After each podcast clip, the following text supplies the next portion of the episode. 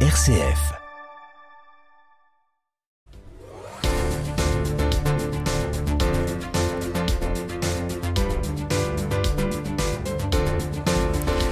Élection sénatoriale dimanche 24 septembre. Les grands électeurs n'ont plus que quelques jours pour se décider. Le Nord, l'Oise et le Pas-de-Calais sont concernés par le renouvellement de la moitié des sièges de la Haute Assemblée. Bonsoir Christopher Jurek. Bonsoir. Merci d'être dans ce studio. Vous êtes tête de liste Rassemblement National dans le Pas-de-Calais.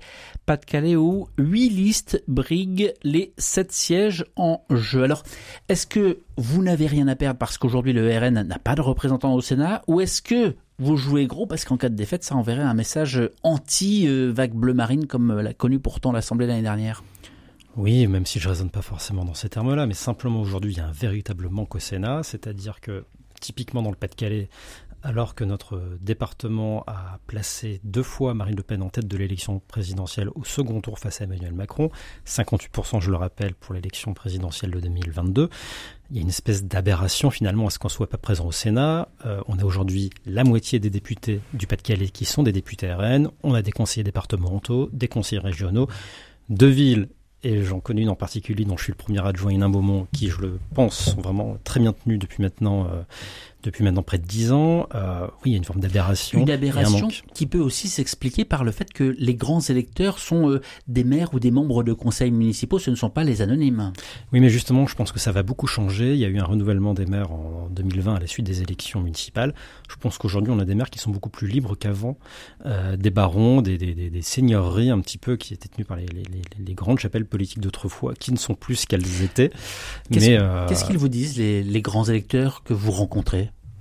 Ils nous disent qu'ils veulent du changement de manière générale, ils nous disent qu'ils veulent être écoutés, ils nous disent que l'État est aux abonnés absents de plus en plus, ils nous disent qu'ils se posent la question d'arrêter, que ce soit des maires novices ou des maires expérimentés, et ils nous disent que euh, finalement, euh, toutes les problématiques qu'ils pouvaient voir autrefois en ville sont en train d'arriver chez eux, je parle euh, notamment en termes d'insécurité, et que ça, ils veulent l'éviter. C'est aussi pour ça qu'ils veulent envoyer un signal fort dimanche. Mais alors, cette sorte d'abandon hein, de la part de l'État euh, que vous recensez, quand vous parlez des maires, on sent une rhétorique assez, euh, assez négative, assez sombre. Qu'est-ce qu'il faut pour revaloriser le, le, statut ou le rôle du maire? Bah, je pense qu'il y a plusieurs choses. Je pense qu'il faut typiquement condamner beaucoup plus sévèrement aujourd'hui les, agressions, qu'elles soient verbales ou physiques, contre les maires. Euh, je pense qu'il faut aujourd'hui reconnaître leur expérience. Il y a beaucoup de maires qui aujourd'hui sont encore salariés par exemple dans le privé. Je crois que l'expérience qu'ils acquièrent dans le cadre de leur mandat doit être valorisée. Il y avait eu tout un système de, de, de valorisation des acquis d'expérience par le passé, mais qui est honnêtement très très peu reconnu. Un maire, en fait, c'est quelqu'un d'extrêmement polyvalent et c'est quasiment quelqu'un qui développe des capacités de cadre, de direction. Et ça, je pense que ça doit vraiment être valorisé. Euh, et puis aujourd'hui, vraiment, je pense qu'il faut aussi que les maires soient écoutés, c'est-à-dire qu'on leur laisse aussi travailler. On s'est rendu compte à l'occasion, euh, j'allais dire, de la période Covid, finalement, que les maires, on savait compter sur eux quand on, quand on le voulait, sans forcément leur donner les moyens de leur action. Mais aujourd'hui, il y a, vraiment que les maires ont besoin, si vous voulez, qu'on leur donne les, les, les manettes. Vous voudriez des passe droits? Des passe droits pour les maires. Alors forcément, j'imagine que ça, c'est la bonne presse, puisque les maires, effectivement, se sentent un peu oubliés. Bah non, on veut pas de passe droit, on veut simplement qu'en fait les maires récupèrent le pouvoir là où ils ont été élus. C'est-à-dire que les, intercommunalités, depuis maintenant 8 ou 9 ans, avec la réforme de la loi NOTRe, ont récupéré beaucoup de pouvoir. Euh, Aujourd'hui, les maires disent, mais en fait, on est complètement dilué dans des grands ensembles technocratiques. Et en fait, on n'a on a plus la main, tout simplement. Dans l'actualité, euh, cet été, les émeutes ont été euh, violentes dans de très nombreuses villes de la région des Hauts-de-France. Les bâtiments publics ont, ont pris cher. Est-ce qu'à votre avis, la réponse a été à la hauteur des, des dégâts? Mais non, parce qu'en plus, je pense qu'on a des espèces de, de de réactions un peu euh, cosmétiques, un peu marketing après coup. Moi, je pense qu'il y a un véritable problème en amont, un problème de, de, de, chaîne pénale qui n'existe en fait quasiment plus. Hein. C'est d'ailleurs aussi, ce qui, je pense, qui contribue aujourd'hui au sentiment euh, d'agacement euh, des, des, des, policiers. C'est qu'ils disent aujourd'hui, bon, même quand on essaye de de faire un peu régner l'ordre dans nos, dans nos villes, finalement, euh, c'est pas suivi en bout de chaîne. Donc, typiquement, ils disent on, on interpelle quelqu'un, il le relâche immédiatement, donc le sentiment d'impunité s'aggrave évidemment. Ce qui fait qu'aujourd'hui, il y a, voilà, il y a des, des, phénomènes de bande qui se sentent tout permis. Mais donc, vous parlez euh, réponse judiciaire, répression, d'abord, avant de parler accompagnement ou mesures sociales ben oui, parce qu'en fait, si vous voulez l'excuse sociale, moi, je, étant fils d'ouvrier, c'est une excuse que je supporte assez peu. C'est-à-dire que euh, moi, je viens du bassin minier, où il y a eu très très peu d'émeutes, qui est, je rappelle, l'un des territoires les plus pauvres de France. Euh, en fait, c'est pas là qu'ont eu lieu les émeutes. Donc en fait, si vous voulez excuse sociale, euh, pour moi, elle vaut pas grand-chose. Donc non, la réponse pour moi, elle est pas sociale. Euh, même si je dis pas que ça peut pas aggraver certains certains climats, mais aujourd'hui, il y a, y a, tout un problème de délinquance, de, de, de de bandes qu'on n'a jamais réussi réellement à endiguer parce qu'on n'a pas cherché à le faire. Euh, je pense qu'il y a des signaux à envoyer. Christopher Zurek, candidat au sénatorial de dimanche. Euh, euh, vous faites la transition vous-même en fait en parlant de vos racines.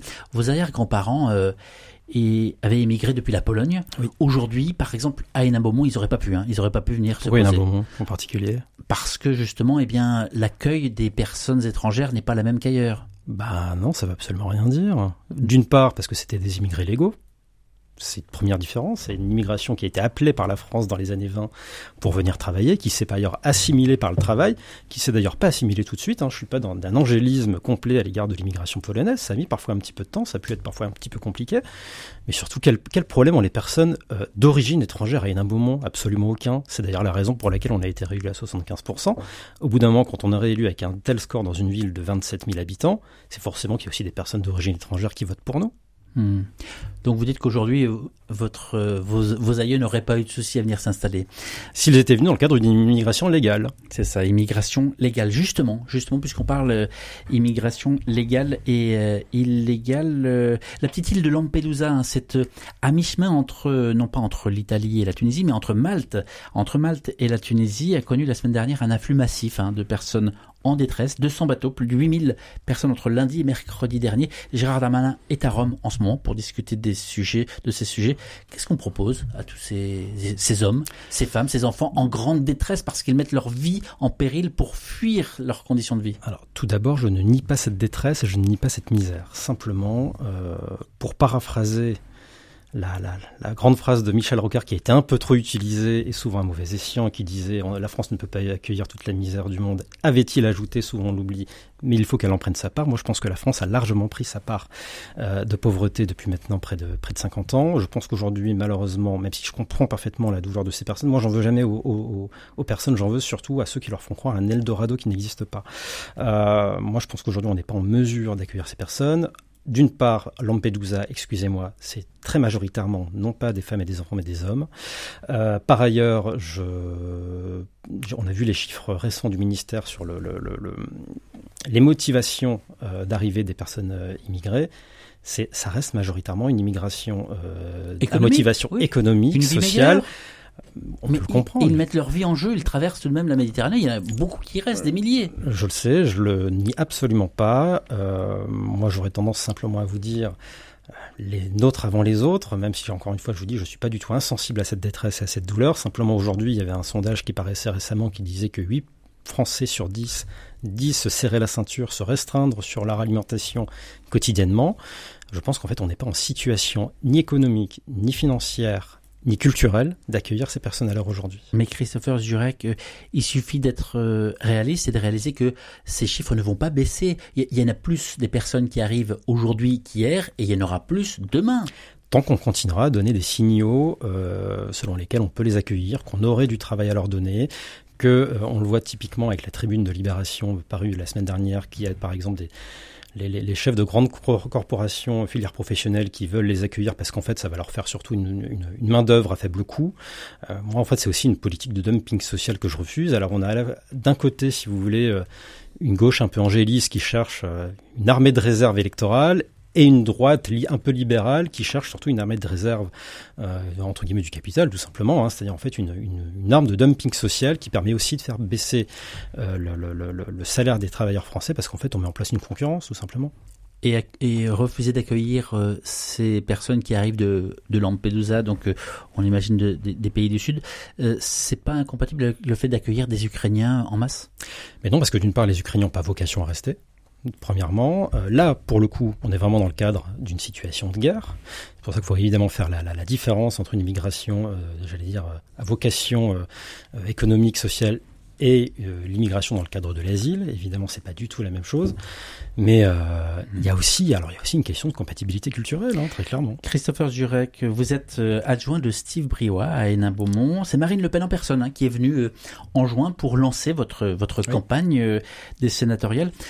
Vous vous souvenez, vous étiez le 1er mai 2002 le 1er mai 2002, j'étais, je m'en souviens très bien, j'en ai jamais fait mystère, j'étais pas dans les manifestations, contrairement à ce qui avait pu être dit, mais en revanche, j'étais euh, atterré à l'époque, j'avais euh, j'avais 17 ans, j'étais en terminale, vous étiez, première peut-être. Vous étiez atterré par la présence de Jean-Marie Le Pen au, second tour des présidentielles. Qu'est-ce qui s'est passé depuis? Bah, il s'est passé que j'avais 17 ans, qu'entre-temps j'ai vécu, euh, qu'à l'époque j'avais beaucoup d'idées préconçues, peut-être en grande partie aidé par mes professeurs de l'époque qui se cachaient pas de faire de la politique en cours.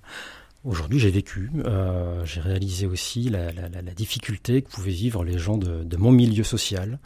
Euh, donc j'en ai, tiré mes propres analyses, j'ai fait mon chemin. C'est comme on dit, comme on dirait chez nous, je suis pas un revireux de capote, mais simplement euh, je pense qu'on grandit, comme on, dit, vulgairement parfois. Euh, si on est si n'est pas de gauche à 18 ans, c'est qu'on n'a pas de cœur. Si on est encore de gauche à 40 ans, c'est qu'on n'a pas de cerveau. Je le dis de manière un peu triviale parce que c'est vous.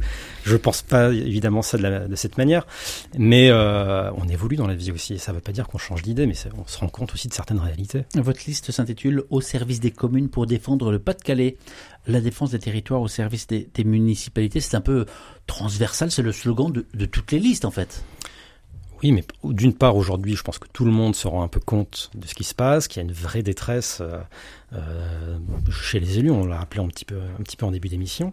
Euh, après, j'allais dire, il y a ceux qui en parlent et il y a ceux qui potentiellement agiront. je pense que si vous voulez, moi je vois clairement le budget de l'État euh, annuellement, je vois que les dotations continuent de baisser. Alors moi je veux bien, si vous voulez, que des sénateurs euh, issus de la, majorité présidentielle euh, continuent de dire qu'ils vont défendre les territoires, mais en, amour, il y a surtout des preuves. C'est pas votre première candidature au, sénatorial, vous étiez déjà candidat, et c'était aussi un 24 septembre, c'était en, en 2017 vous aviez fait entre, entre 6 et 7 des suffrages, 260 voix. Qu'est-ce qui a changé puisque euh, vous nous dites que vous avez de grandes chances de, rejoindre le Palais Bourbon? Bah, Ce qui a changé d'une part, c'est un peu ce que je vous disais, c'est-à-dire qu'en 2017, les, gens pensaient encore qu'Hénin Beaumont était un petit peu une espèce d'accident électoral. Quand on était en dehors d'Hénin Beaumont, parce qu'à Hénin Beaumont, je peux vous assurer que les, nos concitoyens avaient, euh, avaient fait leur, euh, leur avis depuis, depuis une belle lurette. Mais à l'époque, c'était encore considéré comme une espèce d'exception. En 2020, on était très largement réélu avec près de 75% des voix.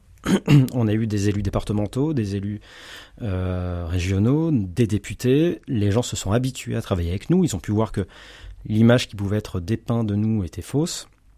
Donc voilà, je pense que tout simplement aujourd'hui, euh, le, réel a, pris le dessus. Euh, les, puisque je vous disais, les, les, les barons n'ont plus le pouvoir qu'ils avaient avant. Ils ne tiennent plus, si vous voulez, une clientèle. Le plafond de verre aurait-il sauté? Oui, je pense qu'il y a de ça. Mais on le voit aussi dans les projections euh, pour les élections présidentielles de 2027, avec les, les, des chances réelles pour Marine Le Pen d'arriver très largement en tête du premier tour. Il y a beaucoup de gens qui, je pense, il y a quelques temps, ne se seraient jamais imaginé voter pour nous, qui aujourd'hui changent considérablement d'avis. Ce que vous dites aussi, c'est que, si je vous entends bien, Marine Le Pen a réussi finalement sa dédiabolisation du, du parti et désormais, euh, eh bien, le sujet n'est plus là oui, je pense qu'il y a de ça. Aujourd'hui, euh, peut-être qu'on a encore euh, besoin de faire quelques preuves en matière de, de, crédibilité, de crédibilité, mais c'est aussi pour ça, moi, je vois le, le, travail qui est accompli par nos 88 députés à l'Assemblée nationale depuis un an. Je vois ce qui existe parfois en face. Je me dis qu'on n'a vraiment pas à rougir, qu'on a des, élus qui sont extrêmement dignes, euh, qui sont compétents, qui sont présents sur le terrain. Et ça, bah, au fur et à mesure, ça, fait la différence. Ça fait sauter les digues. Ça permet aussi de se montrer tel que l'on est réellement et pas en fonction de préjugés tout ça, évidemment, ça, ça œuvre pour nous. Christopher Jurek, tête de liste sénatoriale dans le Pas-de-Calais, euh, liste Rassemblement National. En fin de semaine, à Marseille, le pape François va venir pour les rencontres méditerranéennes. Vous vous dites, mais, mais pourquoi, de quoi va-t-il me parler? Eh bien, le pape va, devrait, devrait angler principalement son discours sur l'accueil, justement, du migrant et du réfugié. Il devrait, sans grande surprise, appeler à davantage de fraternité, ce mot au fronton euh, de nos mairies, lui qui a déjà lancé de, de vibrants accueils à accueillir les migrants, quelle que soit leur motivation. Donc ça, vous y êtes imperméable. Oui, après le, pape est dans son rôle, hein, mais euh, moi, je, vous savez, je, comme on dit, il faut rendre à César ce qui est à César et à Dieu ce qui est à Dieu. J'ai une application relativement stricte de la laïcité, mais si je comprends parfaitement que le pape dise ça, encore une fois, il est dans, son rôle. Euh, mais je pense aussi que, comme on dit, l'enfer est pavé de bonnes intentions, c'est-à-dire que euh, euh, nous, on est dans, dans, le droit positif, on est dans le réel, on est dans le politique. Euh, le pape est dans le spirituel, dans l'intemporel. C'est normal qu'il dise ça. Je, je, le comprends, je le partage pas. Mais euh, moi, mon rôle, c'est de, de, répondre aux, aux, préoccupations de mes concitoyens, de ceux avec lesquels je, je vis au quotidien. Et aujourd'hui, clairement, c'est pas ce qu'ils pensent. Est-ce que c'est plus facile de faire campagne et d'aller rencontrer des grands électeurs aujourd'hui que lorsque vous étiez candidat en 2017 Oui, clairement, mais pour les raisons que j'ai déjà pu évoquer tout à l'heure, il y a une attente réelle dans la population de manière générale. Et les grands électeurs ressemblent davantage à la population que c'était le cas en 2020, parce qu'il y a eu un recrutement dans la société civile, il y a eu beaucoup de renouvellement, euh, les, maires sont beaucoup moins étiquetés qu'avant, donc ils sont beaucoup plus libres aussi de leur vote et de leur parole. Alors, on parle pas mal de vous et on va encore en parler euh, dans les, jours à venir, parce que, effectivement, euh, comme vous le disiez tout à l'heure, les chiffres pour l'instant semblent pas défavorables euh, au fait que vous rejoigniez euh, la Haute Assemblée, quelle serait votre feuille de route si vous étiez élu? Je vais continuer euh, ce que le travail que j'ai effectué. Je fais une espèce de d'audit à grande échelle finalement de la situation des élus locaux dans le Pas-de-Calais. Euh, je pense qu'il est urgent de redonner de la motivation aux élus parce que nos maires sont ceux qui au quotidien se rendent compte des difficultés sociales de nos compatriotes, qui nous les font remonter. Ce sont ceux qui se rendent compte aussi parfois bah, de situations d'insécurité qui montent dans des zones qui autrefois auraient sans doute été préservées. Euh, c'est urgent. Quand je dis que c'est urgent, c'est, c'est pas uniquement parce que c'est entre guillemets les grands électeurs et que donc faut les faut les courtiser. C'est que si on met en péril les maires, l'autonomie des villes et peut-être même si à terme on, on encourage la disparition des communes, on va perdre énormément de choses. dans la structure sociale de la société française. Christophe Jurek, euh, Christopher Jurek, les maires constituent avec leurs adjoints 95% du collège électoral des grands électeurs. Est-ce que vous avez un nombre de votes sûrs aujourd'hui? On n'est jamais sûr, honnêtement. Euh, moi, j'ai vu beaucoup de gens extrêmement sincères, donc, qui m'ont assuré de leur vote. Euh, je peux pas vous dire ça. Si vous voulez, euh, est-ce que je vais faire 400, 500, 600, 700 Je peux pas vous le dire à l'heure actuelle. C'est une, une élection aussi qui est par définition beaucoup plus insondable que les autres et ceux qui s'engagent sur des chiffres, honnêtement, ils vous mentent sans doute un petit peu. En fait, personne n'en sait réellement quoi que ce soit. Euh, tout le monde attend de voir, mais tout le monde sait que si vous voulez, ce sera pas euh, les grands blocs d'autrefois, ce sera beaucoup plus euh, euh, beaucoup plus homogène. Il nous reste une vingtaine de secondes. Vous allez faire quoi dimanche soir au moment des résultats? Vous serez où et vous ferez quoi? Je serai à la préfecture du Pas-de-Calais pour réagir à, l'issue de cette élection, euh, quelle qu'elle soit. Puis après, je serai, je pense, avec mes proches, avec ceux qui m'ont aidé à faire cette campagne, euh, c'est-à-dire mes amis, ma famille, euh, Steve Vriwa notamment. Mais euh, voilà, je, je, serai avec les miens. Christopher Jurek, adjoint à l'urbanisme euh, de Steve Briouat à la mairie de Hénin-Beaumont, euh, tête de liste du Rassemblement national. Merci d'être passé dans ce studio. Merci à vous.